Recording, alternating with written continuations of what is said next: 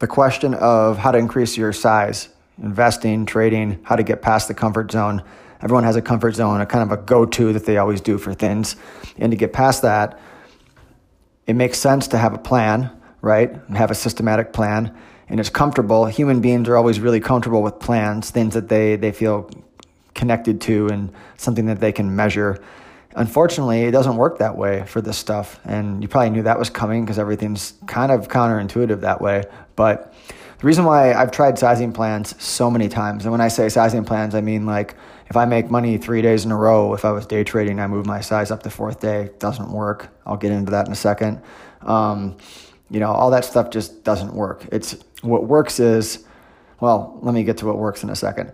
But in terms of why that stuff doesn't work, it's because it, the whole game isn't like that. I mean, and I, when I used to be day trading, I'm not doing that as much anymore. I'm doing longer term stuff, investments, position trading, things like that. But it's really the same same idea. And when you want to move your size up, you have to have a process and a system that you understand. And you're basically looking at the process. And when lots of things line up in the process, then you trade bigger.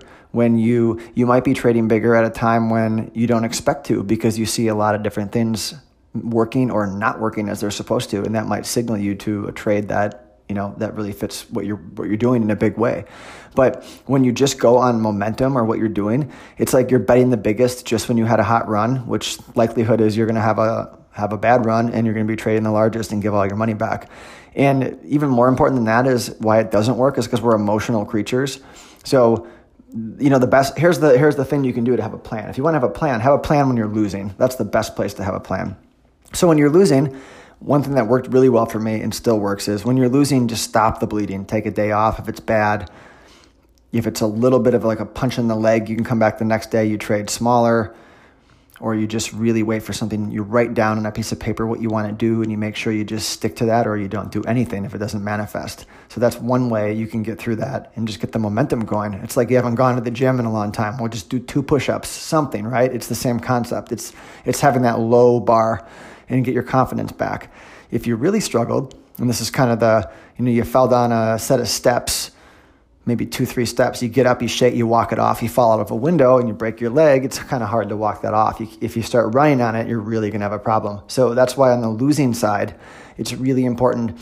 As you start losing more and more and you're struggling, you gotta cut that size down and down. So it's so small where it means a little bit to you still. So it's not like paper trading, but because I always believe in having skin in the game, that's paper trading is doesn't, I don't, having no emotions, you might as well not even do it. If you're testing a system or you're quantitative, that's very different. But we're talking about discretionary trading here, where the human being is making the decisions and there's emotions involved. When that's happening, um, you want to get that size down when you're losing because you don't want to have it become really bad. The whole game, the point of the game then is survival. It's just to make it to another day and get your confidence back. Because confidence and conviction are everything in, in this in this world. So having a plan for that, so something like, you know, if I have three trades in a row where I lose X amount of money, I, I cut in half and then I cut in half again. And then I just stay there until I figure it out. And then you, you just, well, when do I go back up? You just kind of know. And it's the same thing. The answer to the moving up is you'll just know to move up. You'll move up because you're consistently doing the right thing and you can't help yourself but do it a little bit bigger because everything's lining up in your process. And then you start going bigger. As your account moves up and you make more money, you start taking bigger positions. You just do. That's that's the way it's worked for me. I've seen it work for a lot of other people. And when I've seen and tried to march it up just based on momentum, and it just, it feels like you're forcing it. Because think about it. What if it's a great market? Every in a great market, everyone makes money. Idiots make money. People who are kind of idiots make money. People who are really good make a lot of money. And that's the way it works in any business, really, when it's really loose and there's money flying around. And then the minute you have a, a tough market, a tough period or a bear market or something, the professionals just get by, everyone else gets flushed out.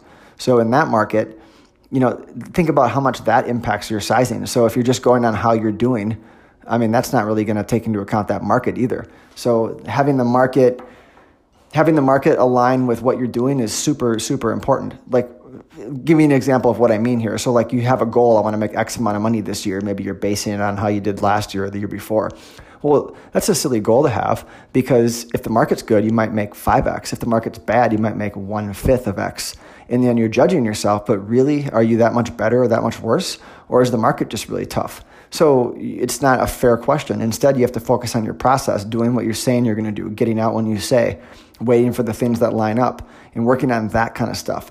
Like, think about this. A C E O in technology in the late nineties was a genius. Everything went up, right? Think of a C E O in the automotive industry in the last few years. Well, even before that, when those G M and Ford were sinking. You could be the best C E O in the world, not really, not really getting a lot done because you're fighting the tide. It's a tough business. So who...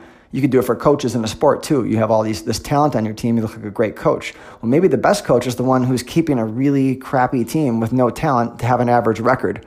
But if you're just basing yourself on wins and losses, you wouldn't know that. So that's why it's important to structure this the same way. Evaluate yourself by the week if you're day trading, not the day or the month. I think the week is good.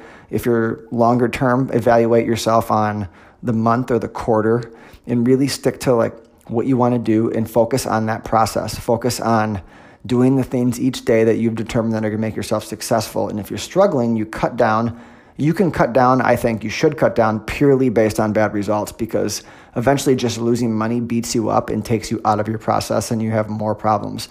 But when you're doing well, then if you're not very experienced and very knowledgeable about yourself, you start to get euphoric and make bad decisions at the, at the exact time that you're trading bigger. And that's not good, because we all know that's when the worst stuff happens. You have the worst losses in a lot of different areas when you've had a lot of success. And it doesn't mean like right after, it could be a little while after too, but when you're riding high, you make bad decisions. It's just, you do. You don't see the downsides. You don't see everything clearly because you think you're you got it figured out. So have a plan for the downside. Let the upside take care of itself. Focus on the process. That would be the overall message.